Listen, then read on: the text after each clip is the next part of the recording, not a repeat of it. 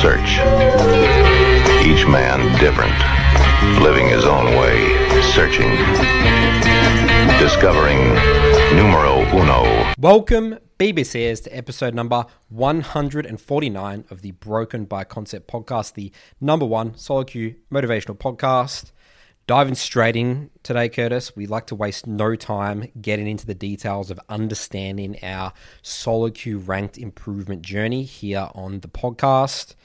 We're going to be doing a bit of a react section straight up off the bat here, where this is a clip from um, this other podcast called Steak and Eggs. It's got like a bunch of big streamers on there, people we wouldn't really know because you know we're we're League of Legends enthusiasts, Curtis. We're you know we're not variety streamers, but uh, one person we do know here is uh, really popular recently, Doctor K. Um, I think we've talked about his content a little bit in the past, and it's Been a long time actually since we've mentioned Doctor. a lot of the people in our community sort of watch him as well because fantastic stuff around. He's a Harvard psychiatrist, um, and he basically helps the gaming community with like mental health stuff and psychology and understanding our psychology. So great content. Uh, and there's a little section they had about League of Legends here. So Curtis hasn't seen this, but we'll sort of, you know, this is sort of just a, a a live reaction for Curtis, I guess. So we'll get into the clip here in about a minute thirty seconds. if that's something that's scientific, but it's certainly a vibe. So, so there's all kinds of cool science. So, uh, I saw an interesting study recently that there's people tested different cognitive domains and cognitive flexibility. So it's not like attention or focus or memory. Cognitive flexibility is the only thing that correlates with rank in League of Legends. So the more cognitively flexible you are, the the better you like. There's like they've they've done stu- So like if you can think in different types of like paradigms. yeah. So if you kind of like, so just a simple example, right? So if you if y'all are not challenger tier, chances are it's because of your teammates, right? Yeah. Obviously, yeah. And I suck. right? That's what you were so, So you Yeah, just, of you just get you just get stuck, right? So if like if, if you're if I'm playing a game and I lose, it's because my you know noob jungler or whatever whatever the position is in League of Legends. Yeah. Mm, Unlucky. Right, so they, they didn't gank the lane, and their their enemy jungler ganked me, and my our jungler didn't do anything. So in that moment, you get locked into this particular idea, right? And like this is the real tragedy if you play games. At least I, I'm like this now. I didn't used to be. Yeah. I used to get better at games. I don't anymore. No. My, I just Now get you I just just get money. worse, right? So Yeah. like I'll play a game like I I've pe- played like probably thirteen hundred hours of Dota Mm-hmm. and fifteen hundred hours, and like my rank just steadily goes down. Yep. And most people like who play games like we just kind of suck, and we're not going to get better, and it's because we don't we're not cognitively flexible about why we win or we lose, right? We don't think about it critically. All right, so I had to look up what cognitive flexibility is here, Curtis, all right? Because I don't know these scientific terms. So basically, he was saying there that they actually did a study. Um, uh, it's probably a good idea to actually get up the study, but I don't actually have the study up here. But I'm I'm gonna trust Dr. K here because he's a Harvard psychiatrist. Okay. But basically, he's uh, yeah saying that league rank is the if you're more cognitive flexible, you're typically a higher rank in League of Legends. So let's look at what cognitive Yeah, what is flexibility is. So this is uh, a Google search here. Cognitive flexibility enables an individual to work efficiently to, to disengage from a previous task and reconfigure a new response set and implement this new response set to the task at hand. So that's a, it's a I think a, a harder way of saying. I think I found another definition here. Okay. Um, so, an example of cognitive flexibility is you can take a walk around the block, go on your lunch break earlier than usual, or go see one of your peers to ask about their day. Think of it as pressing pause on your thoughts. You're pressuring your brain to stop worrying, redirect, and focus on something else. And there's one here about the workplace specifically. I think this is more in line with what we do in League of Legends. Is hmm. It's essentially the brain's ability and ease to switch one's thinking or to train or train of thought from one task to another in order to respond or adapt to new stimuli. So we talk a lot about in League of Legends how Adaption. adaption. That's what we're doing all the time, right? We've got all this Being like information water. coming. We might yes, Bruce Lee. He's that different definition there. Put him in front of Tom Brady. Yep, he's uh, Bruce Lee's taken over the episode today. Yep. Um, yeah, and sort of makes sense for league, doesn't it? not that interesting? Mm. Very They've actually done a study, and that yeah, if you're more cognitive flexible, so so that, I guess the opposite. So if you're cognitive unflexible, if I actually think about some of my uh, students that I work with in Soltu that have a hard time. I've mentioned Philip before on the podcast about sometimes their their brain sort of wired in a way, way where it's about rules and they're really rigid and they love the rules that I sort of say. But I always say in league, like, you know, there's so many, yes, there's structure and rules, but rules are made to be broken in league, really. A lot of my coaching is, is like, you got to be aware of these things, but specifically in this situation, you might have to navigate a bit differently. That's where I think the cognitive flexibility is really kicking in. There's something really bugging me here, though. Um, and I, I can't get past it. Okay, I'm Curtis. really trying. This is a live reaction. You yeah. honest reaction here, Curtis. Like I get this icky feeling in me when so I, I love that. It makes sense right? I think it's quite you know I'm not a I'm not a psycho I'm, again I'm not a psych major or anything. I'm not a psychiatrist. not. I don't really understand this stuff that well. Hmm. But it does make sense right? Someone being being able to not hold on to particular thoughts and being ready to adapt to what's happening Quickly, next. straight away, new train of Quickly, thought. Yes. What's next? thought. That's why we say in the beginning, like, what's next? What's That's next? very what's useful, next? right? That's very, very useful for of because there are so many situations that you're going to be within. You can't be, you can't be rigid in the way you think. The win condition can change just like that. There goes, okay, you had a Fed AD carry, oh, they died twice. All right, now, now what's next? What do I need? What's my role in the game now? But this, I get that. That makes sense to me. But the second half of that, where he was kind of talking about, like, I played Dota and I've just got worse, and then there are some people that can do that and some people who can't look, I don't. I don't know. I don't know how that works. I, I and, and I could be completely wrong. Maybe there is some massive biological factor, and certain people's brains are wired like that, and I'm sure that does exist. But in my experience, and just from what I've seen working with people, that's very rarely the case. I actually think I think those biological factors are by far an out an outlier. Like I feel like if you're biologically wired in a particular way to not develop cognitive flexibility like i feel like that's rare in my mind i think you, my intuition tells me that there's no way someone can't improve upon cognitive flexibility Our brains are pretty good. our brains are very good like and, and and like you know i think it's very dangerous to assume that we can't Yeah. because he was kind of talking towards the end the way he worded that was like you're either cognitively flexible or you're not it reminds me of that um that thing where i was listening to a joe rogan episode and joe rogan was saying how you know he was at the doctor's and then he was saying about how he wasn't flexible and then the doctor the literally the doctor said Oh yeah, some people are just naturally flexible, and some people aren't. Some people can just do the splits, and some people can't. And Joe Rogan was like, "That's bullshit," because he he's like, "I know someone that was the most unflexible person. He sat there and stretched every day after the gym for like two hours, and then within like three months or whatever, he could do the splits." He's like, he literally said, "That's bullshit. Like that's actually bullshit." And like that's that's my intuition. And again, I can't sit here and stand on a pedestal saying that that's the case because again, I'm, I I know fucking nothing. I could be completely delusional. You're here. really on the growth mindset. I'm here, really Curtis. onto the growth mindset, and even if that wasn't the case, I would love to believe that it was possible. And like, and again, I've I've worked with clients that you would think are have the most fixed mindset, least adaptable personality ever. But that doesn't mean you can't change. And I Mm. feel like that's where your mindset really kicks in. And I feel like that's why I love Dave, David Goggins. It's like that guy was so fucked up. Mm. And his situation was so messed up. And he was pigeonholed into a specific way of thinking.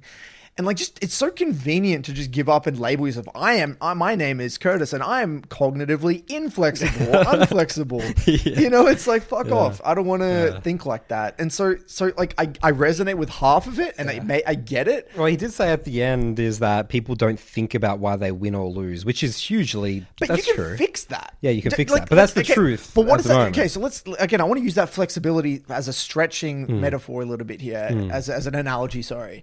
So let's say I am naturally cognitively unflexible. Okay, let's say I haven't developed that, or I've I've just the way my life has panned out, I haven't needed to be cognitively flexible, or I haven't been taught to be cognitively flexible. I haven't been ushered in that direction. So therefore, when I play League, when when something doesn't go my way or I die early, I am stuck in a rut, and I'm like, oh, that sucks. I'm you know screw my jungler. He's entered my lane. This game's over. I just want to go next and queue up again. Maybe that is my initial instinct, and that probably is the initial instinct for majority of League players, right? hence why the majority of you know that's why the, there is the, the distribution of the, the players themselves right i'm assuming that's a contributing factor um now that doesn't mean i can't get a it's like i can't, maybe maybe someone comes into my life and then says hey man, um, so what actually happened here? Oh yeah, uh, yeah, this is why you died. Okay, and like like like a coach or a mentor, a role model, whatever, or a friend that is maybe maybe a little bit more cognitively flexible. But like, and then he says, oh. But you know, off this death, you could have actually just minimized play weak side right now, and then you're going to win through top side. And then like, so what that's done in my mind, the way I I think of that is like that's opened a new paradigm in that guy's mind. It's like, oh, oh yeah, that, that that's actually true. I, I actually did kind of contribute to this loss, and I and this game actually was actually kind of winnable, and there was actually things for me to do. Now that doesn't mean he's immediately cognitively flexible and yes, I can do that now perfectly next game, but it means he's slightly. It's like it's like you're pushing in that person in the direction to be more open minded about the possibility that they could win the game, right? Now, I want to tie that back to the stretching analogy. Just because someone stretches for two hours once after the gym doesn't mean they can do the splits. Doesn't mean immediately they are a flexible person. To be flexible, you got to do a lot of stretching and you got to train that over a long period of time. So, tying back again to the league analogy, you do that that exercise of someone helping you see the alternatives, see how you're contributing to game sense, get you to use your lol says to identify your role in the composition, ask high quality questions. Every single time you do that, you are training your brain to be more flexible just like a muscle. I believe the brain is a muscle. You can train it to to I guess uh, to think in a different way. And I read something ages ago um, in a book that actually to- spoke about how I mean, again, these are all models, and we actually had this conversation today off camera about I was listening to another podcast, a Lex Fridman episode with this guy who was into AI, and he said you know, we forget that we have models for everything, right? We have a model for learning. Like these are all these models for learning that we spoke about recently, the, the, the, competence hierarchy, and there's all these different models for learning. At the end of the day, a model is just an oversimplification. It's just a simplification of what the learning process actually is because we don't actually understand how the brain works, right? A model is just a simplification. It's just a generalization, something that conveniently allows us to understand how something works at a basic level, right? And so so tying back to this, it's like, um, oh fuck, I lost my train of thought there. But um, tying back to this, I just I just believe that you know if you do this enough and you train that that that that flexibility you you can become cognitively I, I would believe that you could become cognitive flexible i just think it's bullshit oh yeah sorry my initial train of thought was i read something that said how um when you do something a lot, you're actually strengthening the neurons, that part, that neural pathway to con- the, those specific neurons get strengthened, right? So let's say a habit, that's what a habit is. You're actually muscle memory. Yeah, that's what muscle memory. You're actually strengthening those specific neurons so that you can do that task very efficiently, and that's what muscle memory is, right?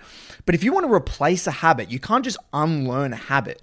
So the way he spoke about this, this guy, I can't remember, it was like a scientist or some some dude. His his model was that imagine it like a trench, like a groove in the ground. If you if you tread, if you walk through a forest in a bush like a bushwalk, and you go over that that same path, let's say a hundred times, there will be a very well treaded path. But let's say you know you want to take a different path and you, you kind of go through the bush a different direction. There is no you have to be bushes swinging in your face and shit like that. It'll be really hard for you have to get a like do the indiana jones get machete. a get a machete and all that stuff. It'll be hard right? But you do that again and again and again there will be another path there and the goal to undo or to replace that other habit or that other path is to make that new path more well worn than the other one. Like just keep going over. Just but keep going over it, yeah. and so you you so you still have the you still have the old trails you're going it's down, the remnants of it. But I'm still going. It's yeah, it still exists. Still but exists. I've created this new one. You're creating a new one, and your goal is to make that new path it's like over deeply more well worn, yeah, more like easier, more convenient yeah. for you to tread. So there is remnants of that, and it's still there it's like a scar. That neuron is still strengthened, but you're you're conditioning, you're strengthening a new neural pathway to replace that muscle memory. You can't. So what he's his theory, his model, which is again, we don't really understand how the brain actually works. We have only models for it. Was that you're just you need to, to develop a more deeply uh, embedded, a more deeply grooved pathway. And so when it comes to this sort of stuff, I just feel like our convenient, the, the the the system wants our default response for League of Legends when you get behind, when something unfortunate happens. Maybe that's just the way our society is functioned, the way we we are raised as as as people, and the way the schooling system works. Is that when shit gets hard, our default response is get me out. You don't have to do that. Here's a pat in the back. You don't need it. Like my my parents said, if you're bad at English, you don't need to read that book. I'll read it for you. Or you're bad at maths, just don't do it. Just do something else. You're, you're good at something else, right? So our default response is, fuck it. I don't need to do it. So in league, when you die, rather than being curious as to why you're shit at this thing and try to figure out and problem solve and get into the details, it's like, I can just blame someone else. I can just blame society. I can just blame the government. I can just blame whatever it is, the schooling system or the teacher or this guy pissing me off in the classroom rather than taking responsibility for my own learning. Right? So so but instead you can train that. I believe you can train that and shift that mindset and, and by through high quality questions, a role a role model, a mentor, a teacher, a coach. Mm. Some You see what- you see what I mean? inspirational, some aspirational. Getting inspiration from people that have done it, who are cognitively flexible. It's not like we're all humans at the end of the day. It's not like this person over there is just like got a magical brain and I have a shit brain. Like that's just I just I just don't I just I love the growth mindset, Curtis. Getting getting our listeners excited. Okay, let's bring it back to League of Legends a really practical way. Let's say someone dies and they give up. They have a, they've got the habit of giving up a lot. A practical way of training that is yeah, saying what's next. What's next? Just get in the habit. Like maybe even have like a little stick. I've had uh, clients in the past where like we do stick-it notes on their their monitor of like, okay, what's next? They just have to like keep looking. Oh, that's actually what I got to say to myself. And then again, then you're slowly building that new path. And you're gonna you're gonna eventually you're still gonna have that given up. You're probably gonna still be giving Yeah. up a lot, but you're slowly gonna be building that new. That is literally identical. I, I had this question, the exact same question today, last night. Sorry, where someone said, "Curtis, you know, I'm I, I I get frustrated after my losses, and I just want to give up or whatever it is. I get ranked anxiety, whatever, dude." I st- like I still fight my brain every day to not focus on the LP. When I play solo queue and I see the juicy whatever amount of LP, Yeah. my, my my I can tell there's that old pathway that I want to go down. Like, Yeah, it's oh there. yes, I'm that close away to rank one, or I'm this close to here, and I'm Yeah. that that that. Yeah. Like I have that. It's still there. It's Yeah. remnants of it, but now I've trained my brain to be like, okay, Kurt, let's come back over here. How did you contribute to this game? What from this game is Yeah, replicable? what is my decision making? How did I use my lol states? Did I did I think about the wing? Like like I've got a set of high quality questions that get me into the details that just piss It that off. distracts you. Just, it's a distraction. It's, distraction, like yeah. again, we people assume that when they watch this podcast, we're just two aliens here that are just that just don't have a negative thought when they they die or when they lose Or when or- they play League, or when someone they get frustrated when someone does something that they didn't want them to do in the game. That's right. It's like we only focus on the improvement. There's no such thing as LP. you know, it's like no, dude, we're not robots. We feel the exact same as you, but we Yeah. can we are able. We just developed that Yeah. skill over a long period of time. People talk about Curtis. I can't look at my gameplay because it hurts my ego. I was. this- It took me years, Yep. literally years. I was even a high level player, and, and I, I felt sick looking at my gameplay. I was doing salty. I was reviewing my games in 2020. No, reviewing my clients' games. But this is when I said I was stuck in Diamond. I was not. Re- I, again, I was the exact same. I was literally helping people get better at the game, and I couldn't review my own games because I was like, "Well, I was an ex challenger player in Hmm. season three. Um, I just need more games to get high elo." And then I was never going into the details at all. so Nathan, you're cognitively inflexible. You're screwed, right? What- I should just put Just myself in that give it little up. box. Put yourself in that little box. and Just give up, dude. You can't. You're just gonna go down. Yeah, I do need to defend Dr. K here, Curtis, because I don't know if he he never actually mentioned the word of cognitive inflexibility. I think it was more so they're just better on a- at it. on a spectrum of, like- and, but you can improve it. But yeah, I'm just in giving it that people. label, right? Yeah. Whereas like you're either really cognitively flexible or not so cognitively flexible. I think everyone, every human's on that, but That's right. Some people are better than others, and if you're more Naturally, cognitive flexible in League of Legends, you typically have better results, better but, rank. but isn't that like again? This is, I mean, this is something we don't know anything about. But is that nature versus nurture? Like, is that just the way your brain is?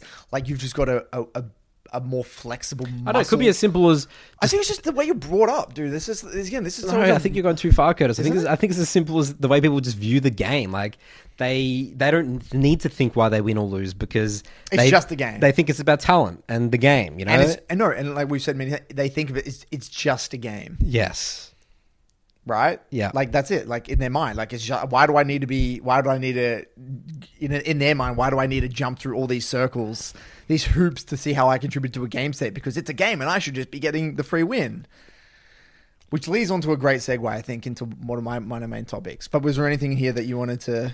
I thought that was interesting, and, and people that are you know higher rank in the game could be like, yes, now I'm, I'm, I'm cognitive flexible. How awesome am I? Yeah, I mean, it's, I mean, again, I'm going to preface this by saying, like, uh, don't you know, just take everything we say on this podcast with a grain of salt. This is just our opinion on shit. We're just idiots. We're just two idiots here. We don't know what we're really talking about. We're having a crack. We're just having a, exactly. We're just having a crack. You can disagree with me, and great. All right, I'm just having. I'm just. I'm just out here. We're just out here. We're out here. We're cooking. Um. All right, guys, got out the notepad. Yep, stole your note notepad here. So I've noticed um, in the league community like a sort of evolution of the player base. And and what I mean by that is, okay, people watching this podcast come from there's a wide variety of league journeys. There are people that are OG gamers who played the game since season three, season two, season one. Uh, very old school players, played the game for 10 years. And then there are, uh, are people that are relatively new. They picked up the game in season 11, season 12, you know, very new players.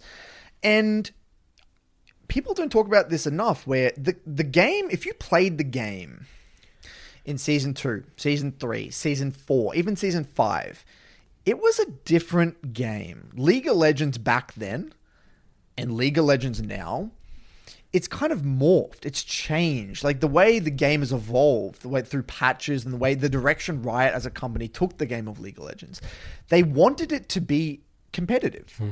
We've talked a lot about uh, that episode with Phroxzon. Hmm. We talked about game time, how it's gone down over the years, That's and, right. and they found that they they really like that that game time of the average game being around like well, I think he mentioned like twenty five minutes, or Yeah, something like that. tw- yeah, twenty two or twenty three minutes, twenty four minutes, something like that. And so, so, so let's talk about what those changes are, right? So, if you played back in the day, the game was a lot more casual. It actually was a much more casual, forgiving game. You could die a few times, wouldn't really matter. No one really, it was the Wild West. No one really knew what they were doing. And everyone still we didn't understand waves. We didn't really understand how to dive, deny minions. But yeah, how crazy that is. Think about that. No one really understood what a wave like wave is, but that's like baseline knowledge now. Hmm. That's like what you learn as like a silver the player. player base has gold. gotten much better. Player base is much more knowledgeable. You could there were literally we're talking top top top players that wouldn't even really think about waves. Like how crazy is that, right? The game has changed so much.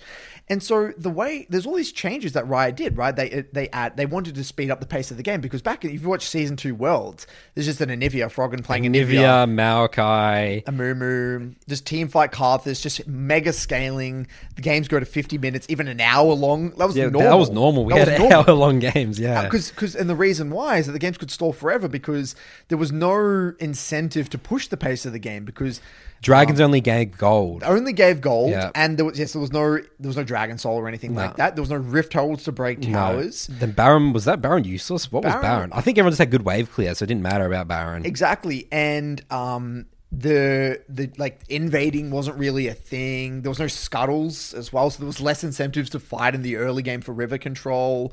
Um, there was just a, lo- a lot more sustain in the game as well, like with this Philosopher's Stone, all this other stuff, all this bullshit. So um, the game was a lot more forgiving, essentially. And and so what happened is that Riot realized, okay, we want to push the pace. We want to make it more fighting, more more fighting, more action, go go go. So Rift Herald, Scuttles, Tower Plates, Dragon Souls, they're pushing the pace of the game up. And so so if you played if you if you started playing League in season eleven, you wouldn't really know any different. That's just like League. It's like, oh, this is a pretty fast paced, pretty brutal, competitive game, and it makes sense. That's just the way League is. And and now, but what does that mean?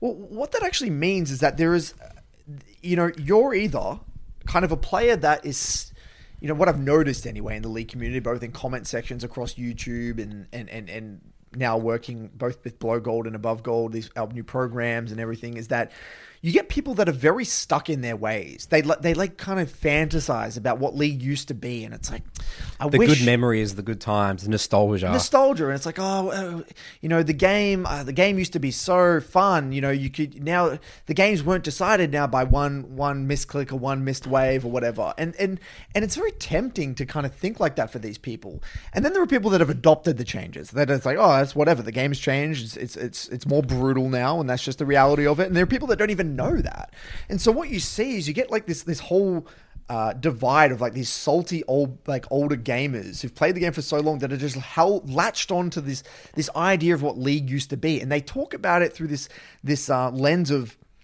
yeah, I, I wish I could. Why is the game now so you just make one mistake and the game feels over, which is objectively not really true, but that's like a narrative that, that is held on to.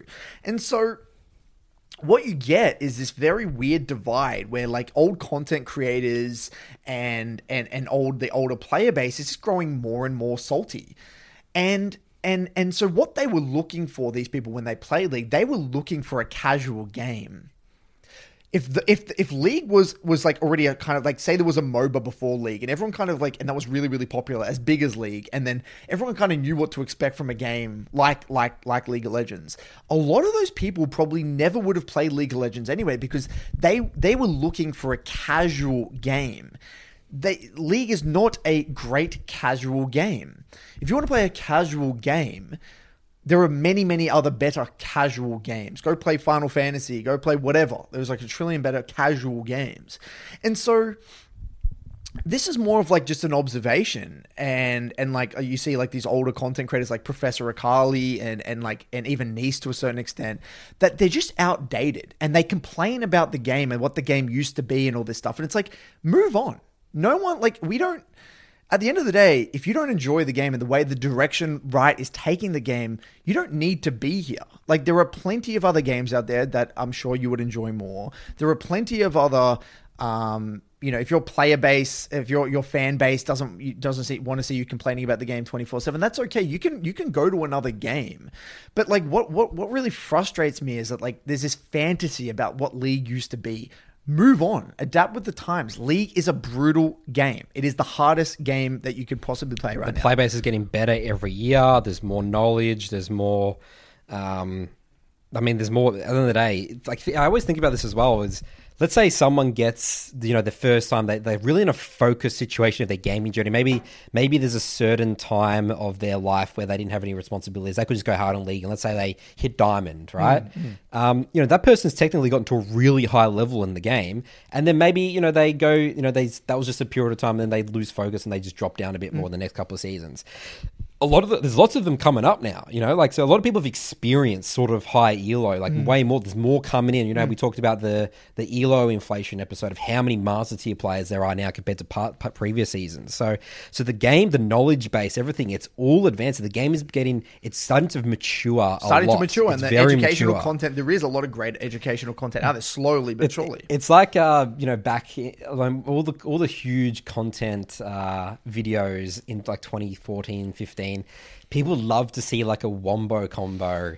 Uh, you know, you have like those cool comps and stuff like Yeah. that. But now they don't really work that much. that content is dead and like Yeah. you get content creators kind of complaining about like no one watches their videos anymore because people have moved on They've- from we've that. seen it. We've Everyone's It's been seen it. done. Everyone's made those videos. It's been done for like 10 8 years Yeah. dude. like no one gives about about like jinx building ap and winning with ap or whatever no one gives a shit about that The And- funny thing, uh, you know, it's like that's cool back for us in like 2013. It's like let's see Mm. the Orianna Malphite wombo combo, all awesome stuff. You know, now what's really exciting for us? Just an amazing reset back to base. Like that is Yeah. the coolest thing. When in reviews, I, I I'm always more excited about a great decision to like recall or a really good quality gank.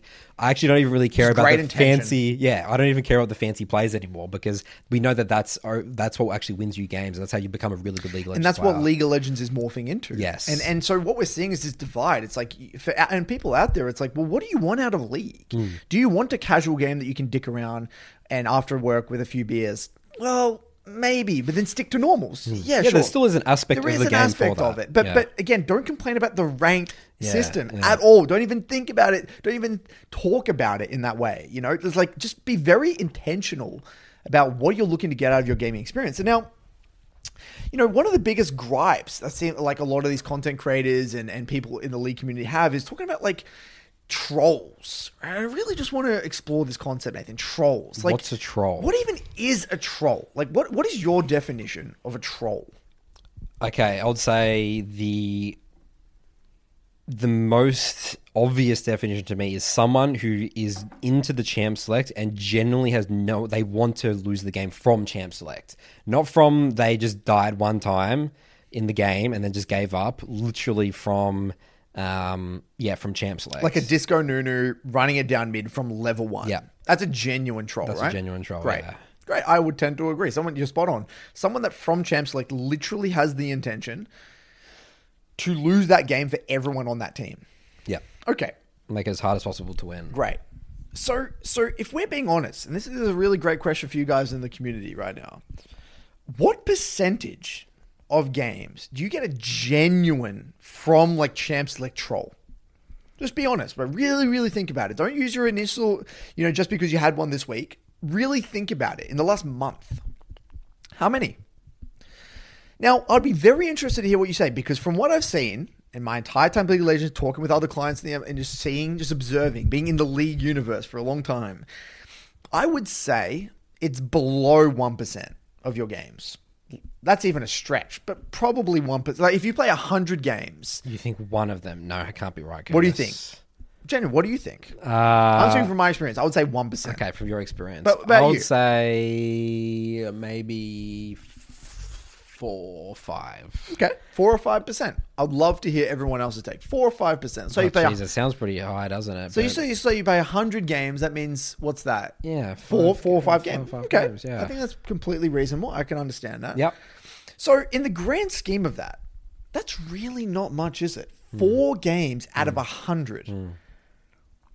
Right? It's Does not that does that change, Curtis? Because we're in high elo. There's more of them in low elo. potentially. That's why I think- want to pose. so. That's why I want Yeah, to pose the that. But, question. but just from what I've observed, yeah, so with that definition, though, with that definition yeah. being i'm talking straight from champ select Yeah. okay now the reason i want to talk about for why we need to start with what a definition of a troll is because i feel like people's definition of a troll is completely warped Hmm. so you know what i'm going to paint a story here for the listeners okay i'm going to tell a story it's a story time with me today. story time with Curtis.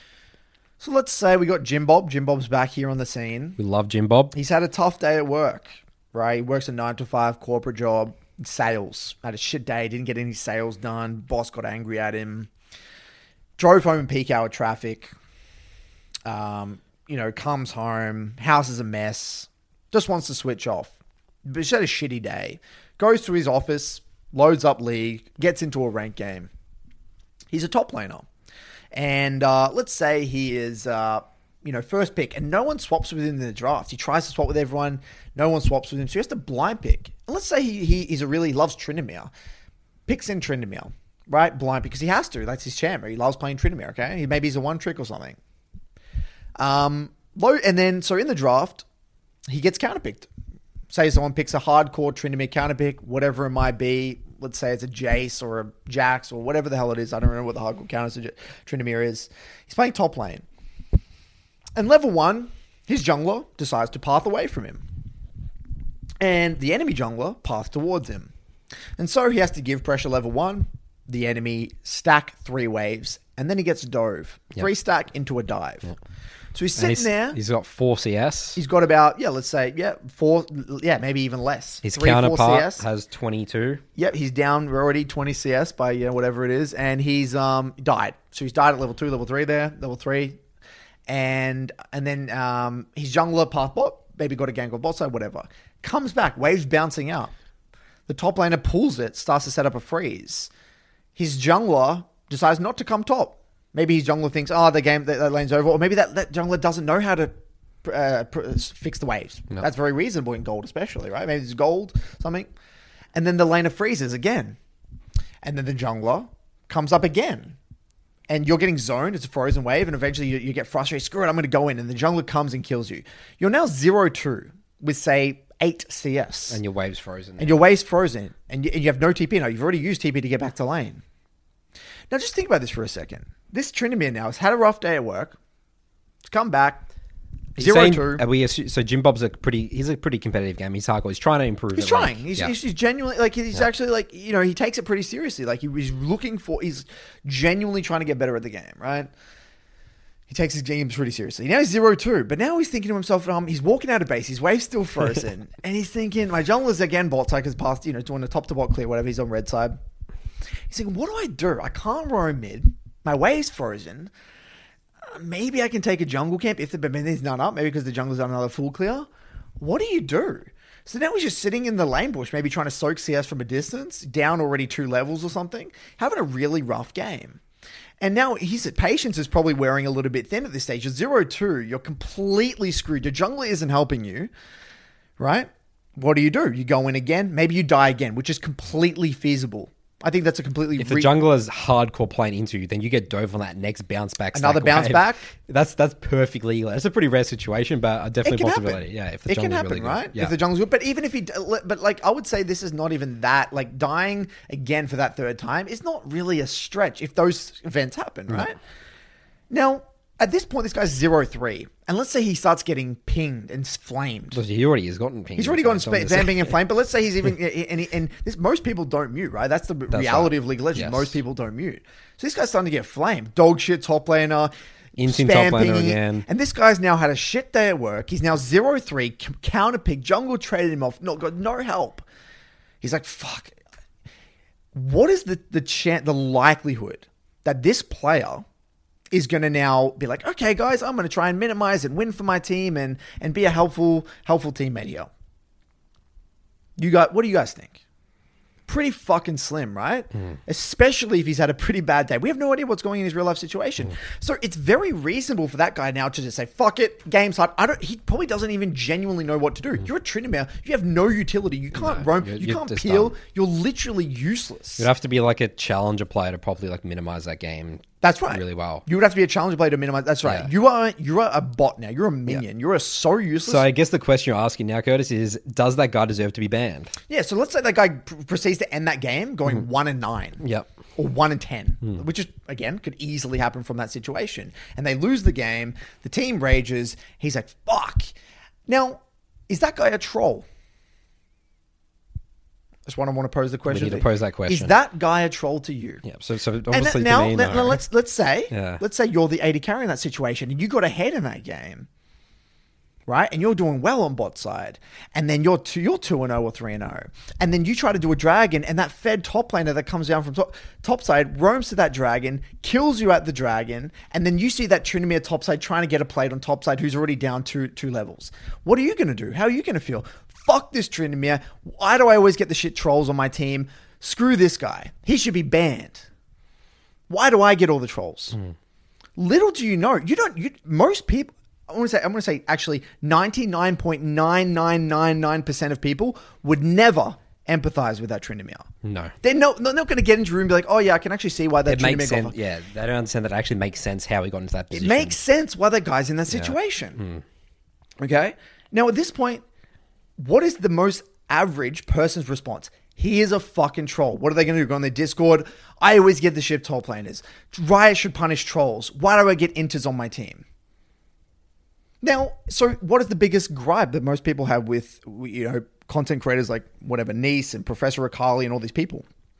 Yeah, Riot. They should just they, they should get better at banning people and shit like that. How does Riot determine at scale what is bannable and what's not bannable? It's incredibly difficult. It's very, very With the nature of how League of Legends works, the Because snowball aspects. Because of the nature of the snowball nature type of the of game. champions. Ma- Maybe for some reason, like, um, you know, what's a, an early game champ that gets behind? I mean, Rek'Sai gets behind. Can, you can have a lot of deaths. Or a great one, support champs like Nautilus or something like that. An. ASOL that's counted in lane and dies twice early game. Yeah. I, I- I could easily go zero, bad. like with zero five. Yeah. like easily. You're playing uh, uh, Nami into a Blitzcrank or something like that. Yeah, it's just and you get traded off, and Yeah. and, and they Your score looks they or maybe they they level one invade, you burn flash level one, Mm. then you get split map scenario, the jungle vertical invades. You can easily go zero five.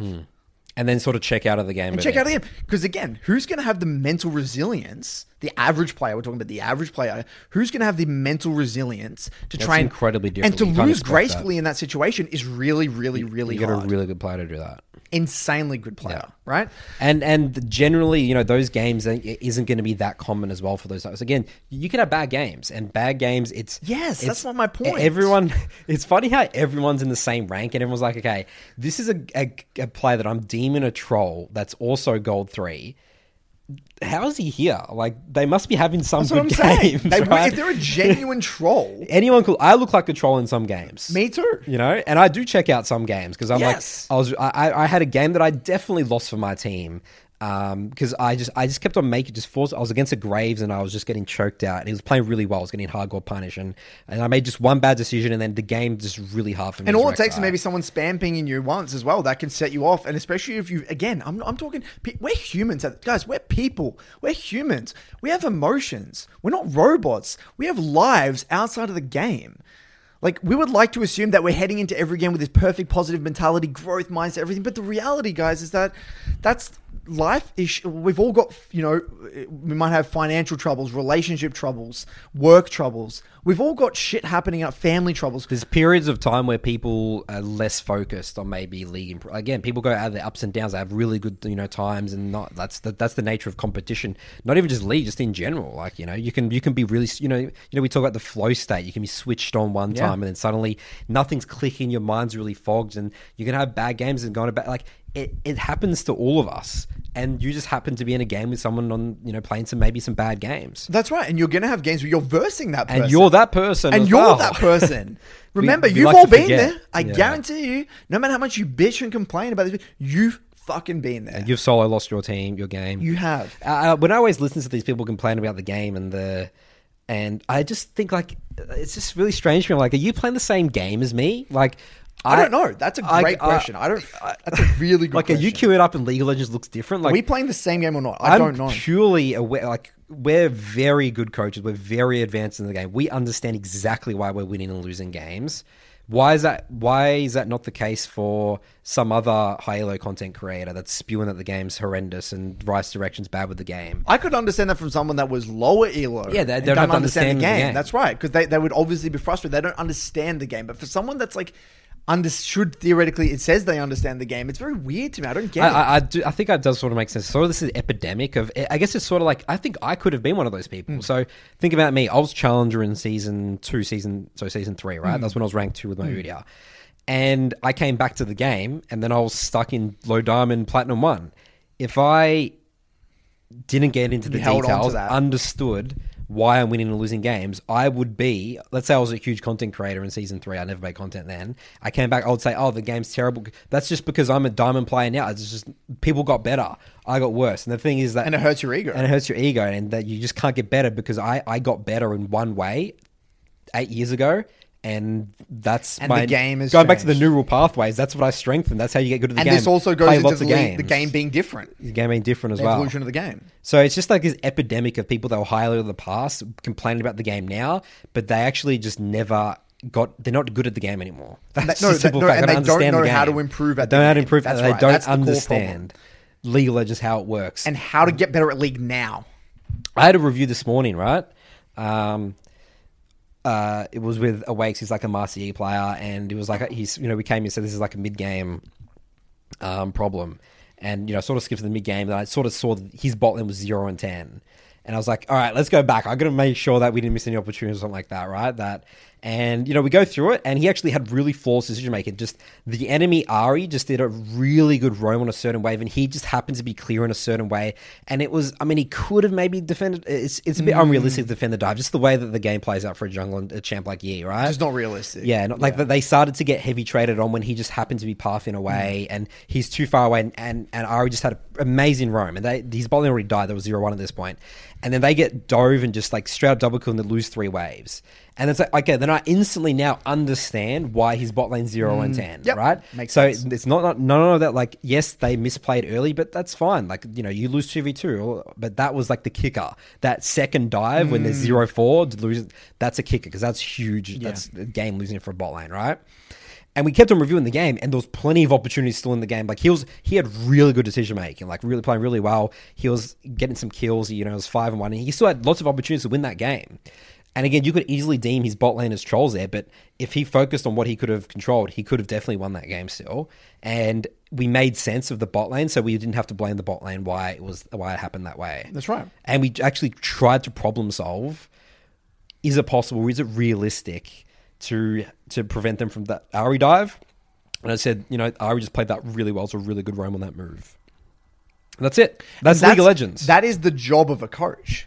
The job, one of the jobs, the responsibilities of a coach is again making the game clear as possible for that client. This is exactly why, and this is the chain of events. This is what is realistic for you to, to, to, to do. This is what's unrealistic for you to do. And now that guy can walk away feeling, oh, okay, yeah, that actually kind of makes sense. And that that helps in the long, that helps your relationship with the game massively. Absolutely. That makes the game 10 times more ben- fun. This is the the strength. The, the one of the biggest things about coaching, why coaching in League of Legends is so amazing, and this is, is us is just shilling our our coaching. Good But work, Curtis. Keep going. but I don't really know what the alternative is here. Is that it's so hard to be objective about your games because you're emotionally attached. Yeah, and I had a review this week, and this guy like we like is master tier client.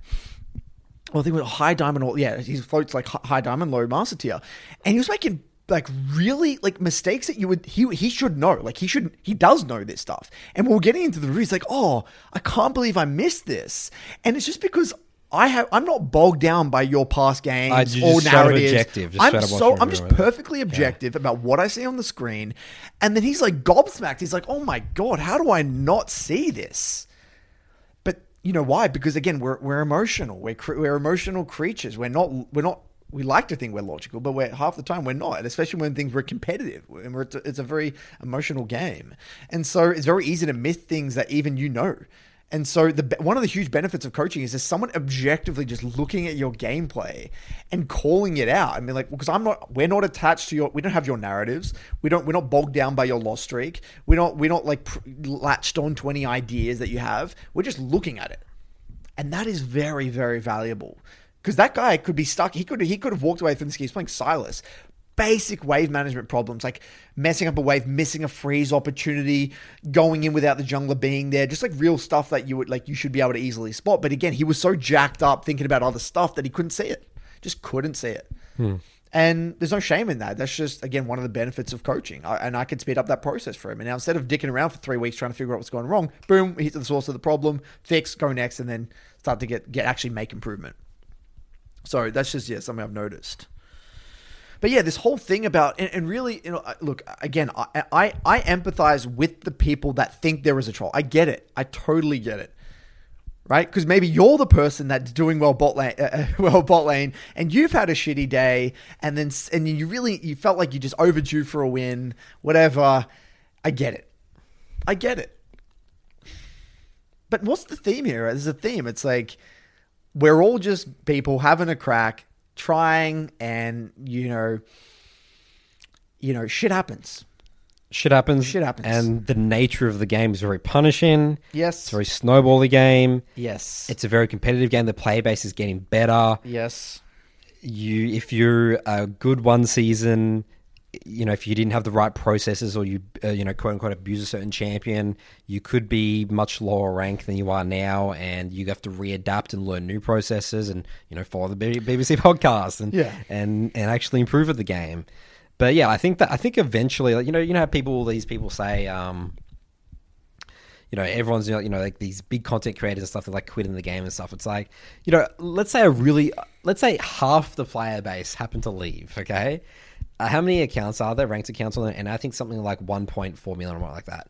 I'm even if there's 700,000 people chipping away, we're gonna have a blast. Great. we're having fun. It's nice, competitive. Like there's still shit tons of people. You know what I mean? What's in the. EUS? There's like three and a half million accounts in the EUS server.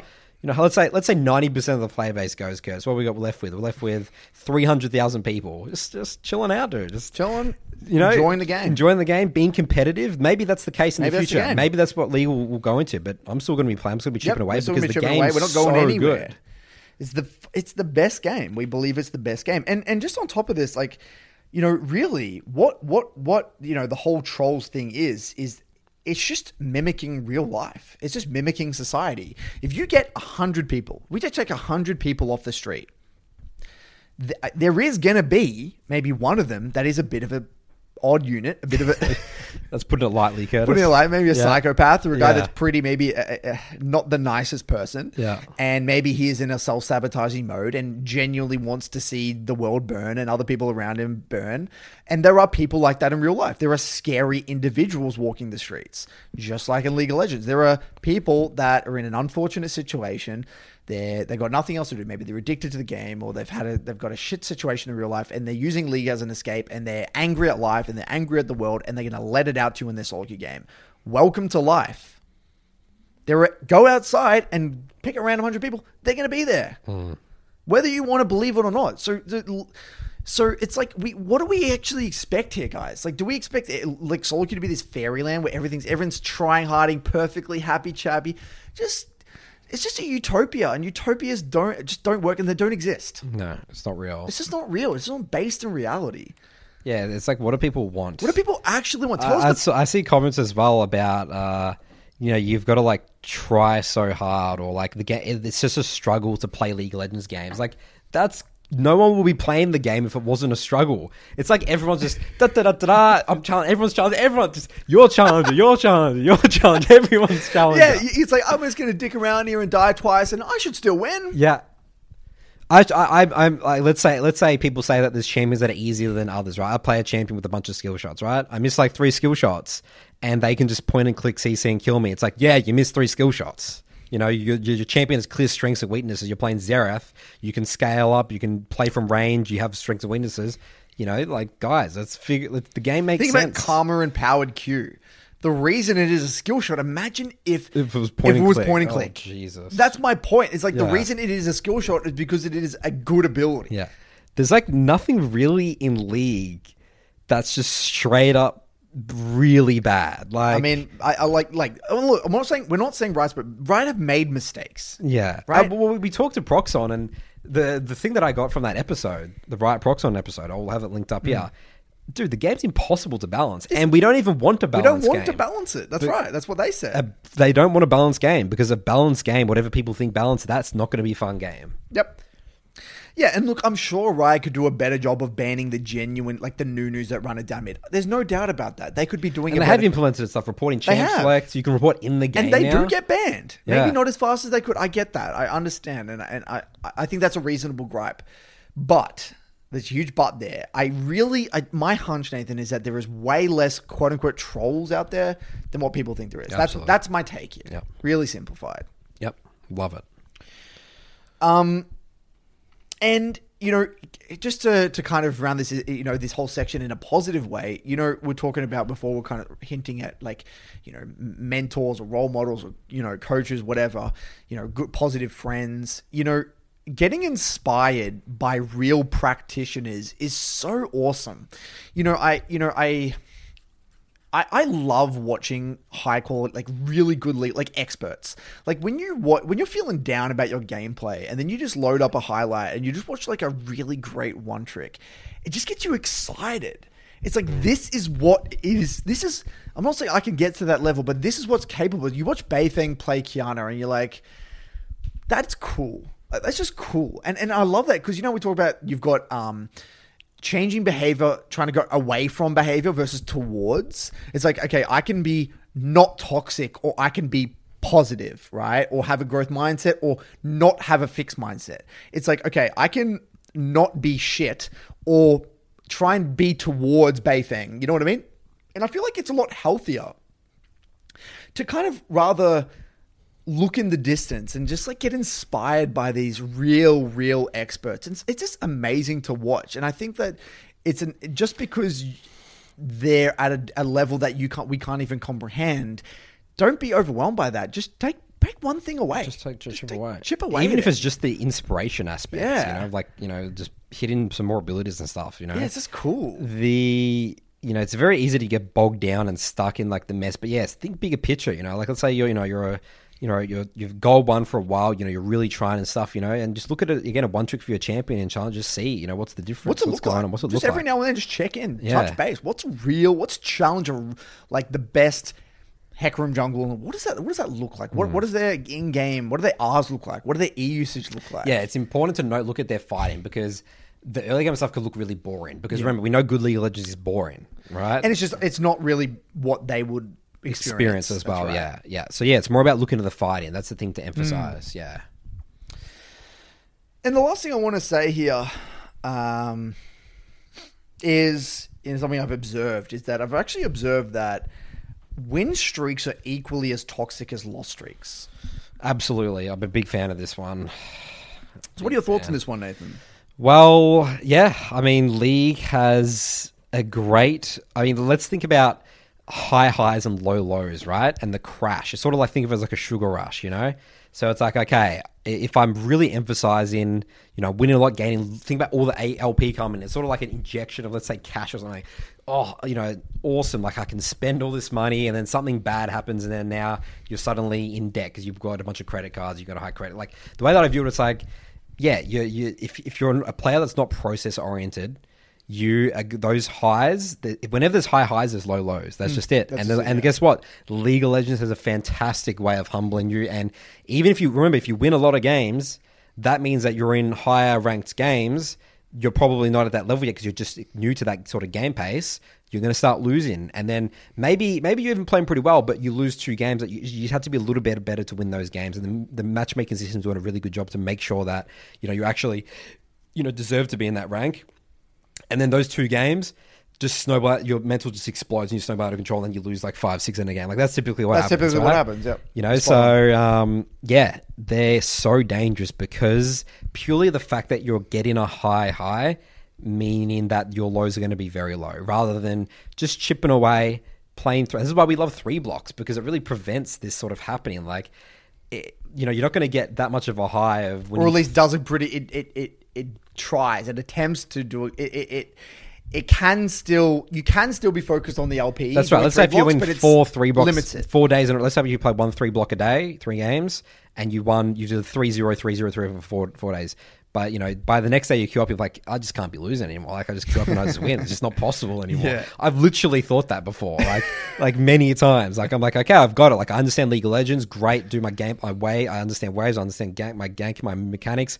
Generally was that. Then you lose some confidence. Then it goes down. but you know, but you just got to be. It just comes with experience, I guess, as well. Of like that's just the way the game works, the journey works. That's how it should work. That's that means that it's a healthy competitive game. Yeah, I've thought of it in terms of like when you're on a when you're on a win streak.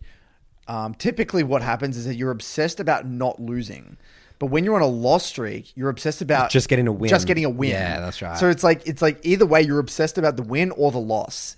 And so the more obsessed you are about the win and the loss, the the more detached you are from the actual behavior and the gameplay itself. So it's like you're, you're spot on. It's like the high. It's like yeah, I like that your sugar rush analogy. It's like the more sugar you have, yeah, the more hyper you are, the more like crash. Yeah, the bigger the crash, and it's like.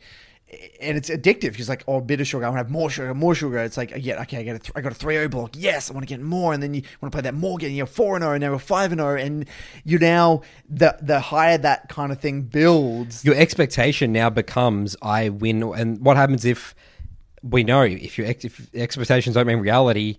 You know, you get really upset. That's where the Really low lows come in because right. my expectation is I win every game. I should be winning. and it's very hard to calibrate your emotions and go back to like equilibrium and be present and just express your best self when because you've gone from this super high high to this low low. This is where the smurfing comes into play. and Why it's so Yeah. shit and so dangerous. Yeah, because that's a great point. Because they come in, they get a really nice, sexy win rate. They get to actually their level of play, and then suddenly they start losing. And it's not even about the win rate much anymore. It's just because they're losing games now, and they they again they went from being like an 80 60 70 percent win rate to diamond four, and then now suddenly they're dropping off and they have like a 55, five, uh, and then starting to go down. Think about that. Even though they've just got that huge win rush, now that's all gone because now it's like, oh, I'm, I'm maybe I'm just bad at the game. I'm now 55 percent win rate, and I'm going down. It's it's it's addictive to to, to Smurf for these people, It right? is. It's Because you win. winning. Yeah. You're winning a lot of games, and you think you're the best, and and, you, and it's kind of again that that quote, you know, what Dave used to like to say is like the. Uh, a, it was a dwarf in the in the land of midgets reigns king. King. Yeah, that's right. you yeah. know, and you feel powerful. You feel great. You're you're you're at the top of that little that little kind of uh, whatever it is that Yep. ra- that little area. big fish in a small pond. Yeah, big fish in a small pond, um, and that's addictive. That's a very powerful feeling. Um, and that's basically it. Some good rants there, Curtis, from you. We had uh, story, lots of stories in there for this podcast, Curtis. All right, let's move on to our Summoner School post of the week. So this one here um, sort of flows pretty well with um, the topics of this podcast. I'm not sure if this is completely true here, but so this was uh, again on Summoner School. Uh, what could keep me in gold for for over 40,000 games? I think that might be exaggeration. I could actually check his uh, OPGG. I just don't know what I'm doing wrong. Other people can climb just fine, but I'm stuck, even if I think I actually play better than them. So, what could I be personally doing so horribly wrong that even after 40,000 games, I'm still stuck in low gold? And I used to be a high plat hitting diamond promos like 30 times the one season I almost got into diamond. Now, here's the kicker, Curtis. So he links his OPGG. I can show you that in a second. He said, "Is there anything that's readily obvious?" Just from linking his OPGG, and then here we go. Mm. And if you say I play a lot of champs, know that I have over 100k master in literally everything I play. So he's he's a, he's ready for the responses, Curtis. Isn't this fascinating? He's aware of the response. Everyone's going to say, "Well, you play too many champs," because that's what everyone knows about champ mastery. But he's like, "Nah, yeah, it's not. That's not right because I have 100k mastery points." Curtis is speechless. I got to get up his OPGG. This whole mastery point thing triggers me so much. By the way, really, you're not happy with Riot's edition of this? no, just the way people use it. Like it's Yeah. like to justify shit. Like, hmm. yeah. I don't know. It's just it's just bamboozling to me. This is a pretty popular uh, thread here. You know, Do you have of OPG? Can you show me his Yeah, let me show you. I'll show you in a Wait, what do you mean by forty? Is that normal games, ranked games? How many seasons I, are we I, talking here? let, Like, let what- me check. the- I give I me don't the- think I'll be able to say. the rundown, dude. Um, It's, it's so it's interesting. Okay, so I want to I want to use because I love I love again I want to compare this to analogy. So it's like okay, let's say he built uh whatever hundred thousand mastery points on you know Malzahar mid in season three or season. uh, Is that can does it work? Does it does mastery count from previous seasons? I don't even know. yeah, I think a little. No, I think it's since it got introduced. When was that? That's like 2015 or something. Like All that, right, so something like season yeah, five was or whatever. yeah. So what my point being is that like like are these people using mastery gain from years ago to justify that they can play the gem now? Is Oh, that like is yeah, that, the must be. narrative? Yeah, yeah. Because it's like okay, again, let's say let's say I um okay, let's say that timeline is seven years ago, right? I'm, I'll spit it out seven years ago, and let's say seven years ago, Because on my profile, I have uh, Udyr as like something that's like I played a lot. Um, right? Because my point being here, Nathan, is like let's say I play, let's say I ran a marathon seven years ago, but I haven't ran for seven years. Does that make me able to run a marathon now? Absolutely not. Absolutely not. Yeah. And what again, did you do in this- that seven years? What is did you? this you is just coming to um, again about the respect of the game. yeah, and again how the it lack works. of respect for the game. You know the fact that that's a lack of respect for champ mastery. And, you know, I would assume as well. Um, it's really interesting. Like a, a, a place like um, like Summoner School. Um, you know that guy's like probably used it. I'm sure he's again he's heard that advice. He knows that advice. he's- he's and he's like, okay, this is what I do. But you know, you know, how about I just try and stick to something for a while? I can't actually. Okay, so I want to. So while you're digging around in your phone, I want to talk about something because this expands on this. So I had a client this morning. I'm not going to say his name. He is a master player, and uh, he's been master I think for three years. He recently joined my program, and uh, we got into the review, and he had this champ pool, and it was it was quite complex. It was it was a, a Kali, Syndra, Swain, and Qiyana right? And he brought a Ki- he brought a Qiyana VOD, and we're getting into the details of this Qiyana VOD. And then I'm like, dude, you know, at the end of the day, Qiyana is not a champion you can play casually. If you want to climb with Qiyana, especially if you're going to like Master Plus, you're going Master to Challenger, you got to be very good at Qiyana. You got to have a lot of mastery. Hence why most people who climb with Qiyana don't play Qiyana casually. They don't have her as like a third or fourth champion to pull. It's like You've a, never seen that. it's like a they're either a one trick or a two trick or something like that, right? And so we get into the review and we're getting into the details, and I'm like, well, well, I was starting to get there was a lot of alarm bells ringing because we're looking at like a lot of there's a lot of tra- uh, getting hit by skill shots, skirmishing problems, you know, missing uh, ER combos, poor target selection, just basically skirmishing problems, right? And um, uh, yeah, I was getting into the and towards the end. I was like, all right, I know you don't want to hear this, but the main problem is that you don't have the the champion mastery to climb with Qiyana with all these other champs. You cannot play Akali, Syndra, Swain, and Qiyana. And he was playing Qiyana as a pocket pick. Okay.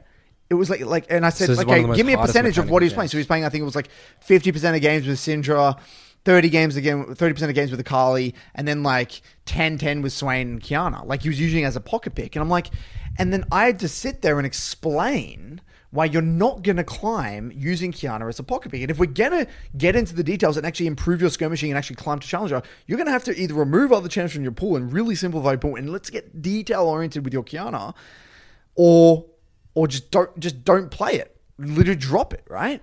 And then he started. He, this guy he started to get a little bit defensive and a little bit. Um, he was confused as to why I was mentioning. And he's like, "Well, I Is that because that's because he had success with Qiyana well, he said? I've been playing. He's like, I've been playing Qiyana for years. Is what he said. He's I've got this amount of mastery. I've been playing this gem for years. I've played it for three years at Master Tier or whatever. I've been, for, you know, I'm, I'm a long term Qiyana player.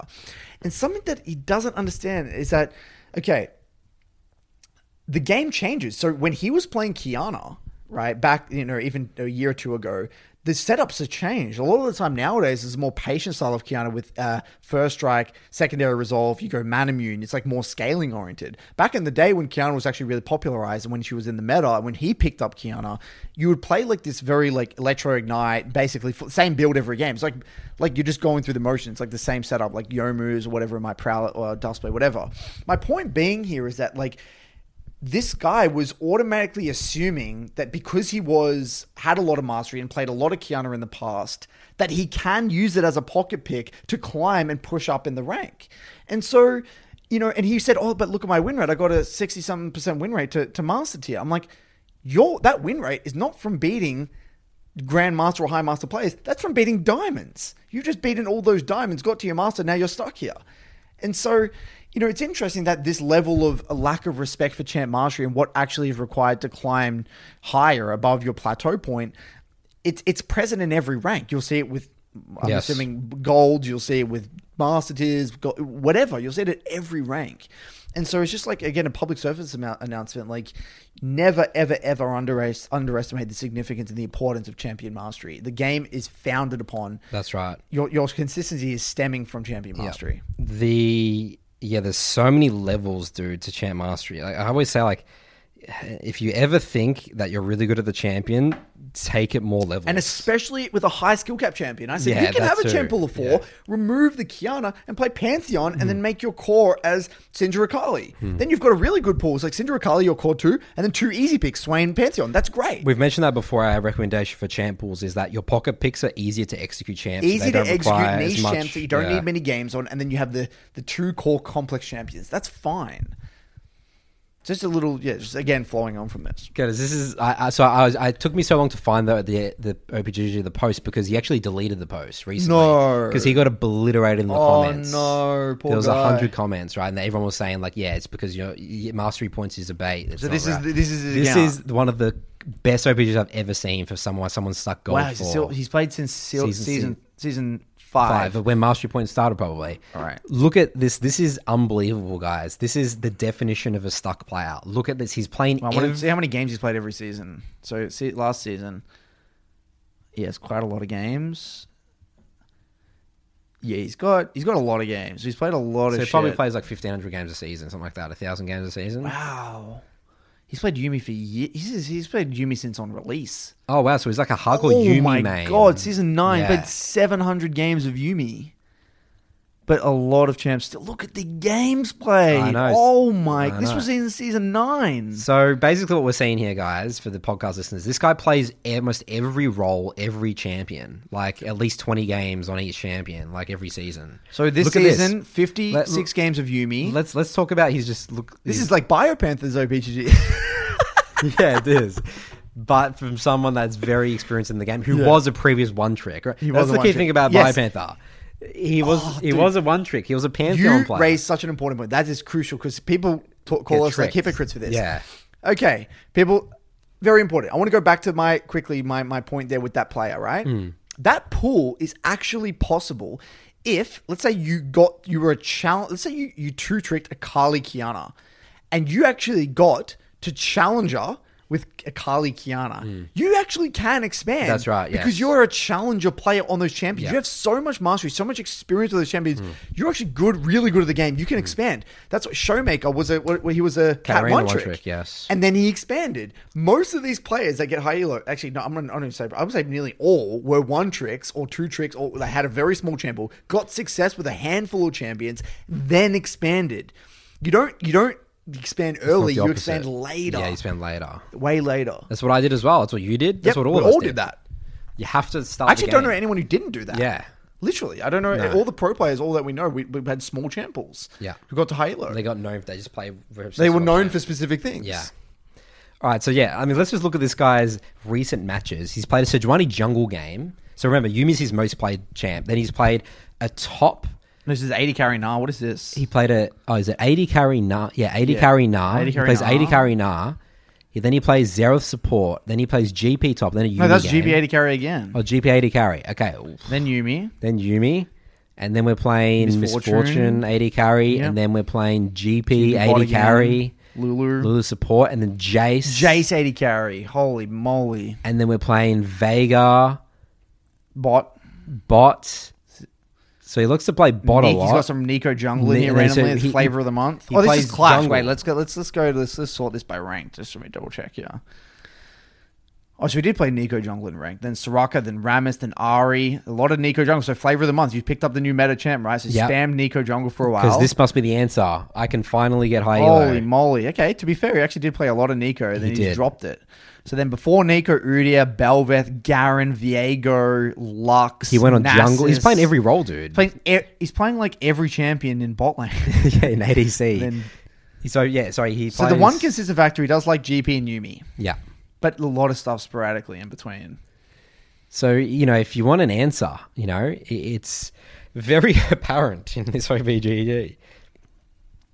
And his gold falls zero LP with a forty-seven percent win rate. That's just really simple. Yep. Really and, not And he deleted his post because he probably the, the the answers that everyone were giving him were so obvious, but to him it's not obvious. He thinks that he's very Yeah. good at these champs. So I think he's going to have to do some reflection or, or come to the conclusion that he just wants to be a casual player. That's Yeah. okay. yeah. If you want to dick around and rank and play every champ in the game A to Z, Yeah. do that. But again, Don't going to the complain. thing, don't complain, Don't complain. about the Don't rank be system confused. or the game or balance. All right, please, guys. If your OPGG looks like this, Yeah, that's right. Are you going to post this on the um? yeah, I'll have it up. It's all recorded. Okay, anyway. nice. All right, Okay, Curtis, clips segue. time. Let's get into the details, everyone.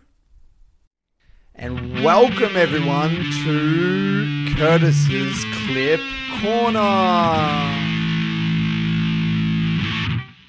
All right, we're getting into the details here. So this is a uh, this is an M&A client. Uh, this is the Ahri. It's an Ahri. This is master tier in EU, I believe.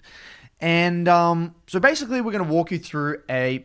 This is kind of like the game deciding team fight in in this one. Uh, Very Wow. very bloody game. What's that? So forty four. It's about seventy 70 kills in 26 in minutes, about almost three kills a minute. Very very fast paced. Dude, game. this Jarvan has 48 kills, 15, 4, and 23. It was insane, She's 15 and dude. 4, right? She's very, very fed.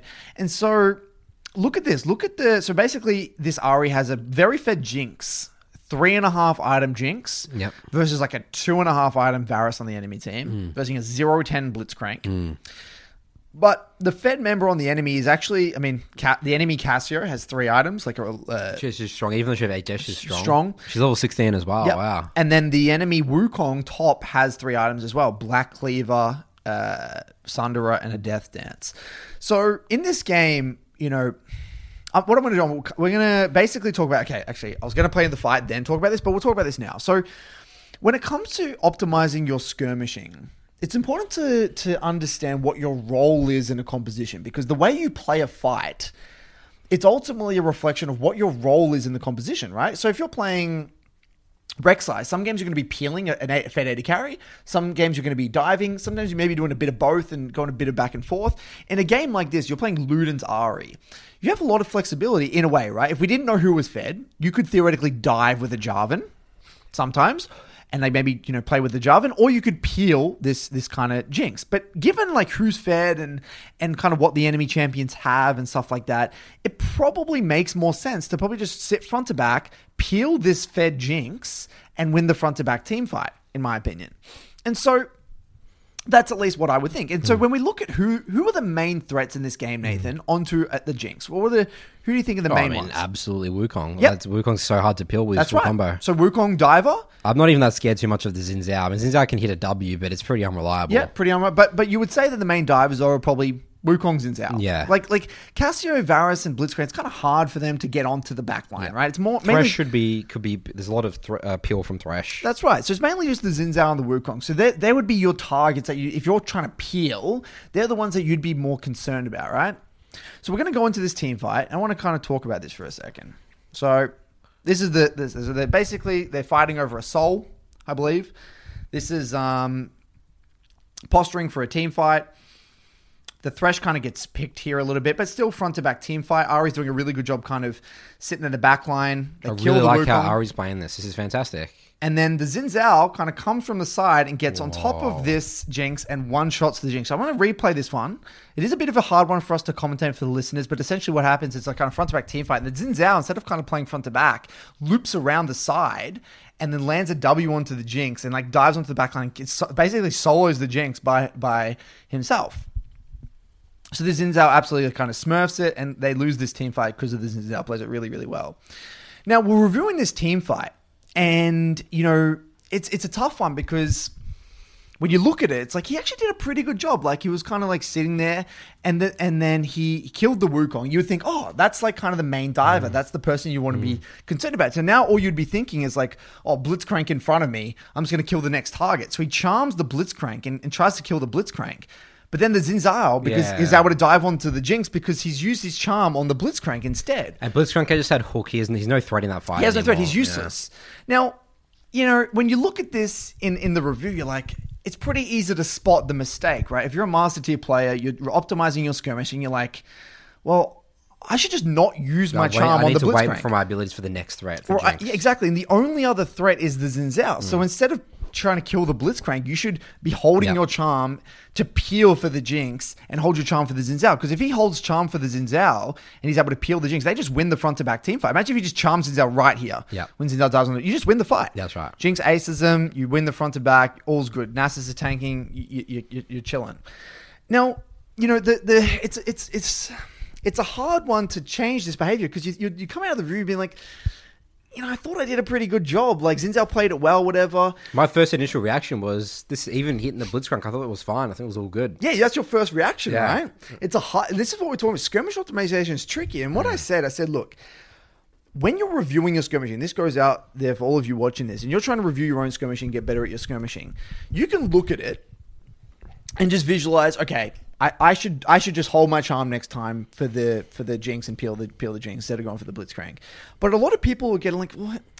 How would I know to do that next time? Like it's kind of like they don't feel like they're getting much learning. And and something a question, a really important question is like, how would I come to this conclusion? That's a very important. How would I come to this conclusion to hold my charm for the Xin Zhao here? That's the high quality question. That's the high quality question. And so this is actually this decision here to not charm, not hold charm for the Xin Zhao is actually made all the way back here, believe it or not, in the lull state. So so it is tricky. It is a little bit theoretical, but in reality, when you're when you're thinking about the game and when you're thinking about your team fighting, the way you play your fight again is an extension of your mindset and your role in the composition How you how you perceive your role in the fight. Now, if Ahri in the lull state thought, said to herself, "Oh, you know, I got to peel Jinx. The only divers are Xin Zhao and Wukong." If you plant that seed in your brain in the lull state, when you come to this team fight, where is your attention going to be focused, Nathan? You're going to be marking where the the Wukong and the Xin Zhao is. That's it's, right. It's sort of like when you're on a the field in like a sport, you're like tagging someone. Like like these are the people that I'm sitting. on. I'm, I'm making sure they're not getting you know the ball. That's right. So you're so what you're doing is you're priming your mental stack essentially to to to, to kind of know where to direct your attention because there's theoretically a hundred things or like let's say 50 30 things that you could You could be thinking also about Cassiopeia, all that sort of stuff. You know the Blitzcrank hook. So, so what by by using your lull state properly and identifying your role and identifying key threats and identifying like how you what you need to do to win the fight, you're basically eliminating the stuff that you don't need to think about, and you're really hyper focusing. It's like these are the main areas that I really need to make sure. And this is why in pro play, you see people, they're really good at marking Kennen. When Kennen tries to go mm. for the flank, the mm. supports, they literally think, where's the Kennen? Or the top laner, where's the Kennen? And you'll see the Sion or whatever try and try and find that Kennen, prevent that Kennen from getting the flank. They're not just randomly stumbling into that. They've primed their mental stack. They know that Kennen is the main threat. So their job is to push the Kennen away and prevent the getting the Kennen from getting into the flank. That decision is not just made on the fly. That decision is already that they've already planted that seed in their brain in the in the lull states hmm. when they're able to think about what their job is in the game. Hmm. You're, when when we're in mid to late game, guys, you, you you always have a role. You have a job. This is the significance of identifying your job because people think like what does that actually do what does identifying your role in your job actually do it manifests in the way you skirmish and same this Xin Zhao probably did the same thing. This Xin Zhao knew that they're probably not going to win the front one back. role, I'm he had killing the one Jinx. goal. And so if you actually look at this if- through and- Xin Zhao's perspective, it's the Xin Zhao o- was super it- smart. And for Xin Zhao as well, it's his only thing to do in this fight. Yeah, that's right. He, he can't kill the Nasus, he can't kill the Jarvan, he can't kill. There's no point killing the Thresh, he can't kill the Nari. His only person, that, it's the only way they win that fight is Xin Zhao. the only way exactly if, if, if does not get on that jinx, they lose that Yeah, fight. and, and it's important to note, you know, we can talk about, you know, waves and all that sort of stuff, but yeah, skirmishing and team fighting is so important for the game. Um, knowing your role in the fights, and, and a bit, that, I've been focusing that, a lot on that uh, in my recent reviews, especially with some of the champs like that are really, you know, like Hecker and Wukong, like these type of champs. But you know, it's great to see here with Xin Zhao, which is technically more of an early game jungler, still Completely is changed the game. changed the game, like literally hardcore They won the game. Yeah, They won the game. Xin Zhao literally won the game off this play. and whenever I have better, more success with Rek'Sai, guess what happens to be? It's when I'm actually thinking about my role hardcore, my job in the mid game, late game fights. Because I solo lose my team so many games with Rek'Sai because I just didn't like my roles was yeah not clearly defined. I sort of had an idea, but I'll get distracted in a fight. It's like, oh, I'm gonna just kill this person real quick. My prowler's called alt, and then suddenly I lose the fight because I didn't go to the right target. and this is champ mastery, guys. Yes, you can't think about the game holistically if you don't have champ mastery. If you have champ mastery and you don't you don't have to think about controlling your character, you can think, what do I need to do based off my past experiences? What gives me the most success in games like this? yeah, really good example. Let's uh, that's the takeaway from Curtis's clips here. Let's level up our skirmishing team fighting Via guys priming your mental stack. in the lull states. That's right. All right, mailbag time, Curtis. Away we go. Welcome back mailbag. Jingle, jingle, jingle song. Alrighty then. Our first question comes from Annie Crit. Title of this email is Mid Game and Flex Q Questions. Hello, Coach and Nathan. I recently discovered your podcast and it's perfect for my Monday commute in LA traffic to and from work. You're providing the community with an excellent service with this podcast. I was an average gold player, maining in whatever champion I fancied or thought was overpowered. For the longest time, I would blame my teammates and rationalize my decision making as superior to others. A large part of this was because I was on a semi professional Dota team back in my university days in Asia. I discovered your podcast in December of 2022. A lot has changed since then. I started maining Viktor mid and working on a single fundamental on a weekly basis. This has made laning phase simple, although I'm playing against golds and plats, many of whom will champion.gg Viktor counters and lose lane to me as their mental stack is focused on their champion and not laning. What a great analysis. That is Love it. absolutely spot on. That's exactly what's happening. Yep. I have two main questions concerning League. The first is about the mid game. I find that I'm completing my core items faster than my lane opponent, allowing me to stat check them out of lane and take first tower. My Achilles heel is the mid game. Uh, Curtis has mentioned that you play to your champion's identity. I feel like Viktor is a control mage that plays front to back, providing burst damage and zone control for your team. On a recent podcast, you also mentioned how most coaches do not coach in mid game as well as the early game fundamentals. Could the BBC Universe get a mid game only episode relevant to season 13? We do actually have a mid game episode. We talked about it, mid game fundamentals, recently, a couple of weeks ago. There's like a thumbnail on YouTube of me like pointing, um, pointing at like a pyramid scheme. That's what our editor did for the thumbnail. Uh, so that's his first question here, Curtis, about Yeah. about this. So you know, is, is he correct with the Viktor being a front to back burst mage zone control? Okay. What do we do for mid game as Viktor mid game, there is just a, f- a handful of concepts that you need to understand. Then you kind of apply them every game in some in, to differing degrees, right? So essentially, what you're balancing when you're playing Viktor in the mid game is, you know, how do I maximize farm? It's like a trade off, like farm versus being there for fights, right? And so every game you're in is going to have a, a, a differing degree of game pace. Some are going to be very fast, so you're not really going to have many opportunities to shove the wave and then group because there's so many fights happening. And then there are going to be other games that are very slow, in which case you can probably and the enemy have limited engage. It's a low threat composition. You have a lot of control over them, a lot of vision, a lot of safety, such that you can pl- shove out the side deep, then shove and move. So you're always shoving and moving right? Shoving out a side and then grouping in some way, shape, or form, just to differing degrees. And so over time, let's say you're pushing, you know, you're trying, you're getting a bit uncomfortable because you're climbing and you're maybe getting into plat games now. Game pace might pick up a little bit. That's typically what most gold players say when they get to plat. The game pace goes up. And so what you need to do is in your reviews, start going over the situations where, oh, there's a fight and I wasn't there. Hmm why was I not there? Is it was there a way that of me knowing that a fight was going to happen there? What were the signs? Great question. I, I say that question all the time in my reviews. and and so basically, what you're looking for is, oh, does the enemy have a lot of engage? Is my team posturing aggressively? Um, was there in it? Should, could I have been at that objective earlier to get a little bit of control? You know, essentially, what you're looking for is what the signs are that the fight is going to happen, and then and over time, as you start really familiarizing yourself with those signs, you start to read the patterns. You're going to get better at identifying when you need to be there, what, how many sideways you can get away with, and how many sideways you can't get away with, because you can't afford to get to fights late as Viktor. That's one of the fundamentals with Viktor. You, you're spot on. You play for zone control, front to back team fights but you're not a cleanup crew champion. You don't want to come into the team fight late and try and clean up all the low targets. You want to be there from the start, poking down with lasers and then making them come into you and doing maximum damage over the course of the of the team fight.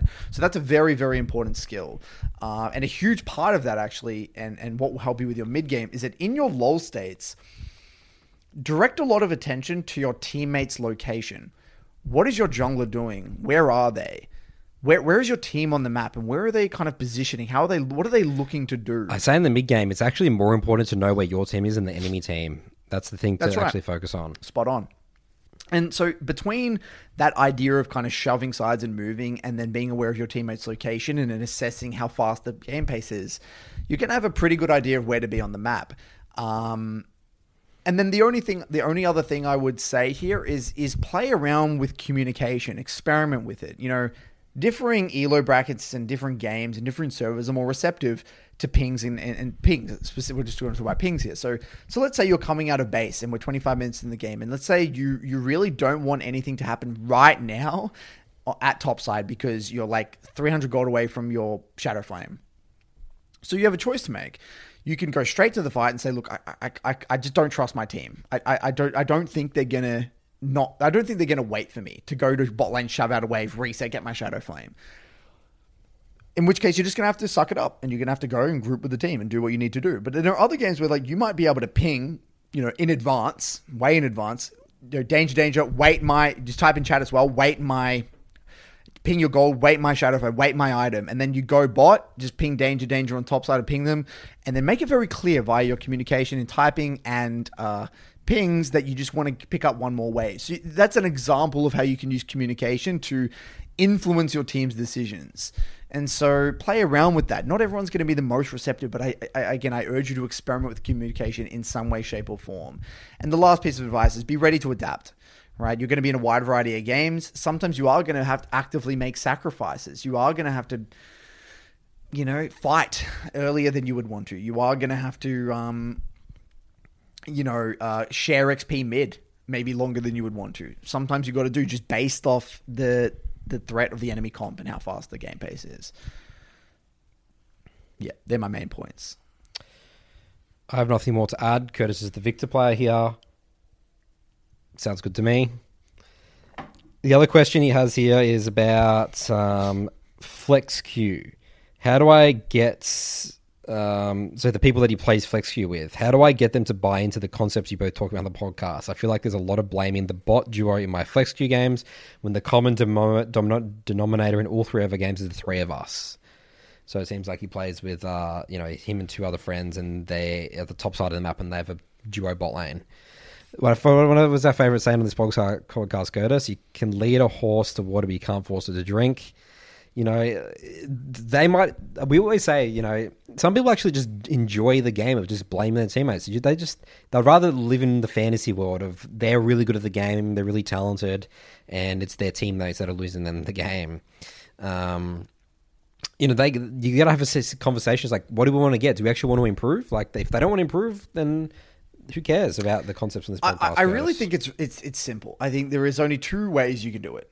Okay, they they hit rock bottom and they are desperate and they really want to improve and like like they've gotten to a point where they just like nothing I've done is what they've done has worked, and they just they need they need something, right? So then you come in like, all right, well, I've waited for you guys to hit rock bottom.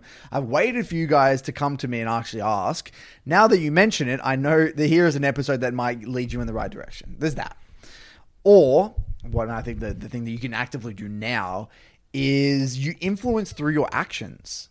Actions speak louder Absolutely. than words. You can sit there and have a conversation saying, we should all improve. Yay, let's get together. I've been listening to this mm. podcast. Let's all do this.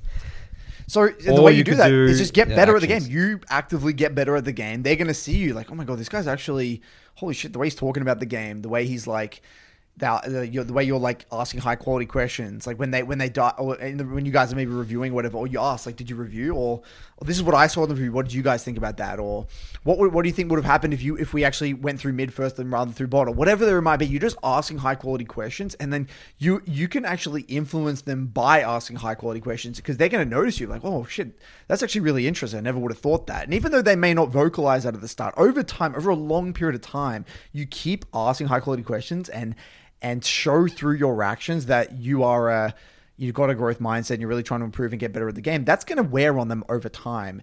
And especially when you start to build success in solo queue and start to get results in solo queue, like, oh, this guy actually knows what he's talking about. And they're going to give you more credit, you know, and, and trust you a little bit more. So I would say that's the best way to go about it. When you're saying it's not my bot lane's fault in this this game, they'll listen to you the more inclined. It's like, oh, maybe he must be right. He's the much better player than than, than us. Um, yeah, I think that's definitely good advice there, Curtis. Our next one here comes from Anton. The title of this email is What is a clear reference point? Hello, Coach Curtis Nathan Mott and BBC listeners. I have a basic question. What do you mean with a reference point? What is a clear reference point? In a couple of episodes, you talked about the importance of having a clear reference point, especially for a beginner player.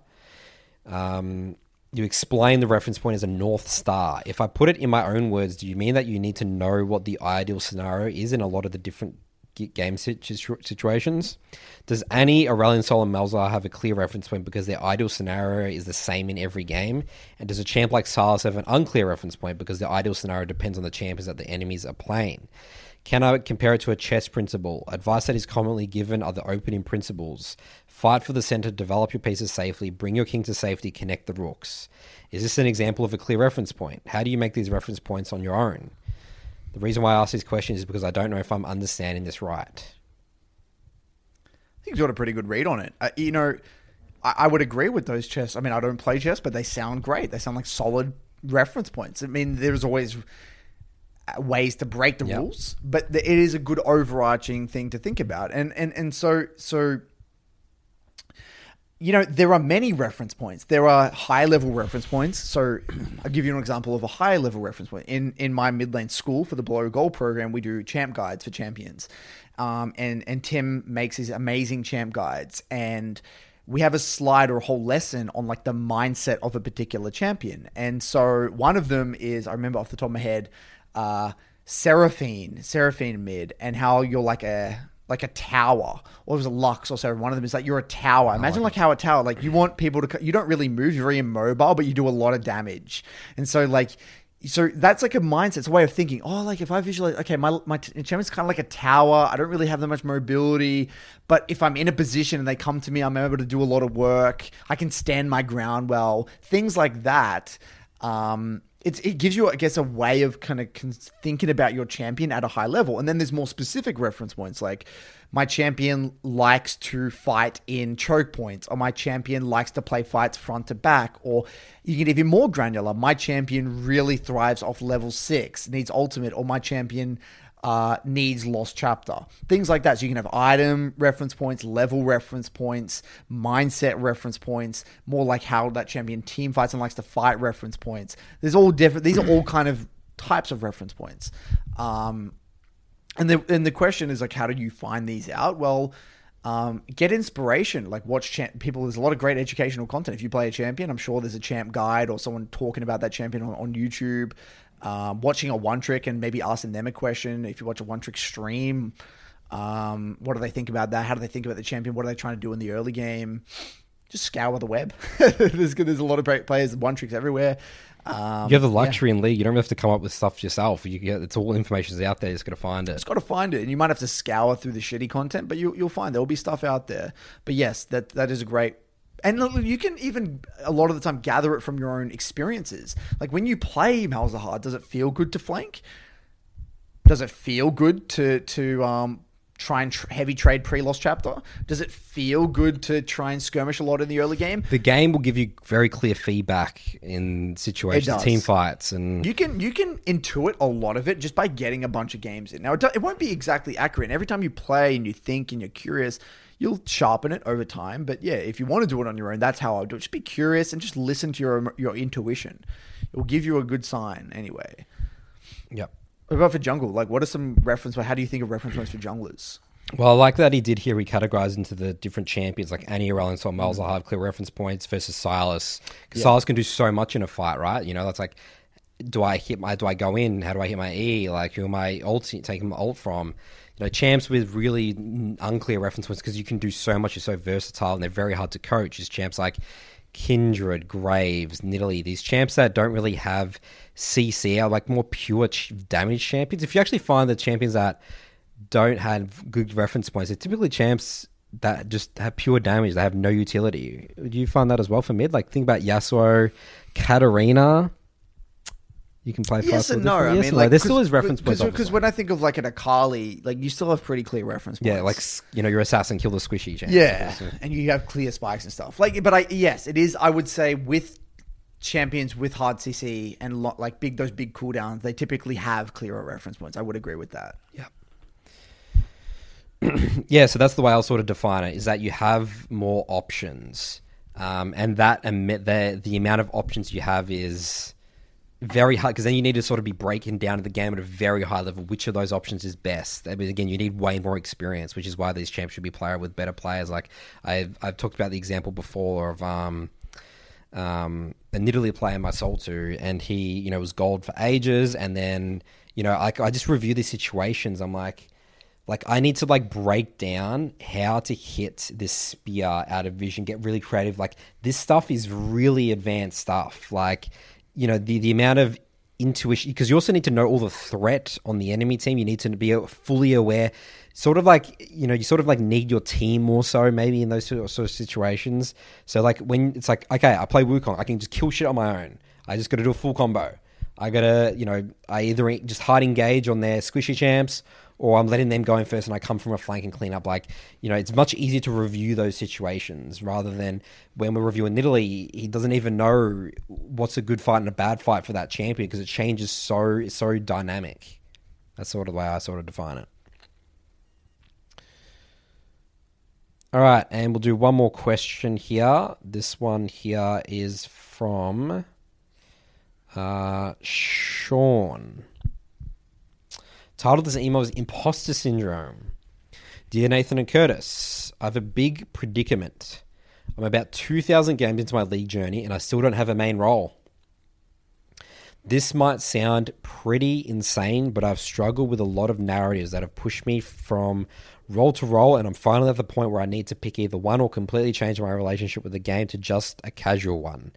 Out of all the roles I like mid the best, I'm excited about jungle, I'm most comfortable in ADC, and I'm best at support. I think looking at myself impartially, I probably make for a good support since I really excel at it, but I don't like having that little agency slash sometimes the XP deficiency can be absolutely exasperating. Each role has its pluses and minuses, but I have always aspired to be a mid laner. The biggest problem I have though is the fact that I have really bad imposter syndrome associated with queuing up and playing mid since it's the most popular position. I constantly assume every other player on my team wishes they had been placed mid and that every single second of my game will be judged and analyzed from the perspective of, oh, I would have done better, I would have been more aggressive, etc. This leads me to believe that I don't deserve to play mid and that I should just play ADC and support. I already mute all, so I am just not sure what to do next. I constantly go through cycles of buckling down and playing mid blocks for a week or two before my anxiety becomes too much and I relapse back to the comfort roles. This environment has led me to be less and less effective in my stints at mid, as you can imagine. The first half of this season has been spent learning jungle, but now I am at 220 games in and I feel more lost than I feel like I should at this stage, and I've once again relapsed back into the ADC support. My first 150 jungle games were an absolute blast. And that's the honeymoon phase, isn't it, there, Curtis? And I was able to really feel like I had a gra- good grasp of what to do intuition wise, and I didn't think about playing any other role. But now that the initial honeymoon period has worn off, I feel completely lost in the mid game, uh, or a teammate doesn't, or if a teammate doesn't pop off.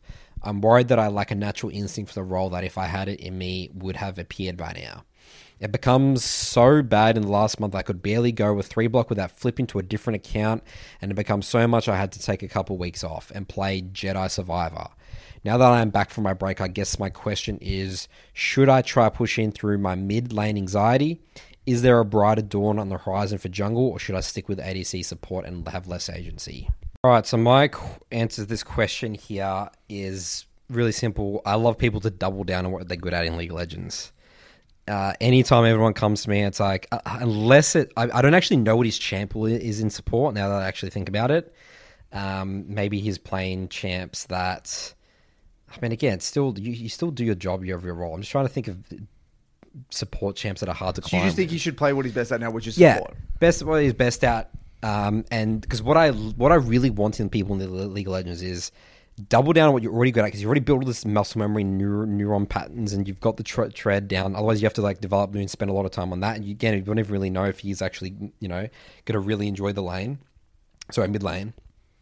Um, double down get to a higher rank that allows you to have a better understanding of the game. You will be versing players with better mechanics. Your mechanics will naturally improve because you're against better players that are pushing your mechanics and then that will and then you can expand after that. So yeah don't go on some crazy tangent of you know playing a whole new role. If you're best to support double down on it get into the details have fun.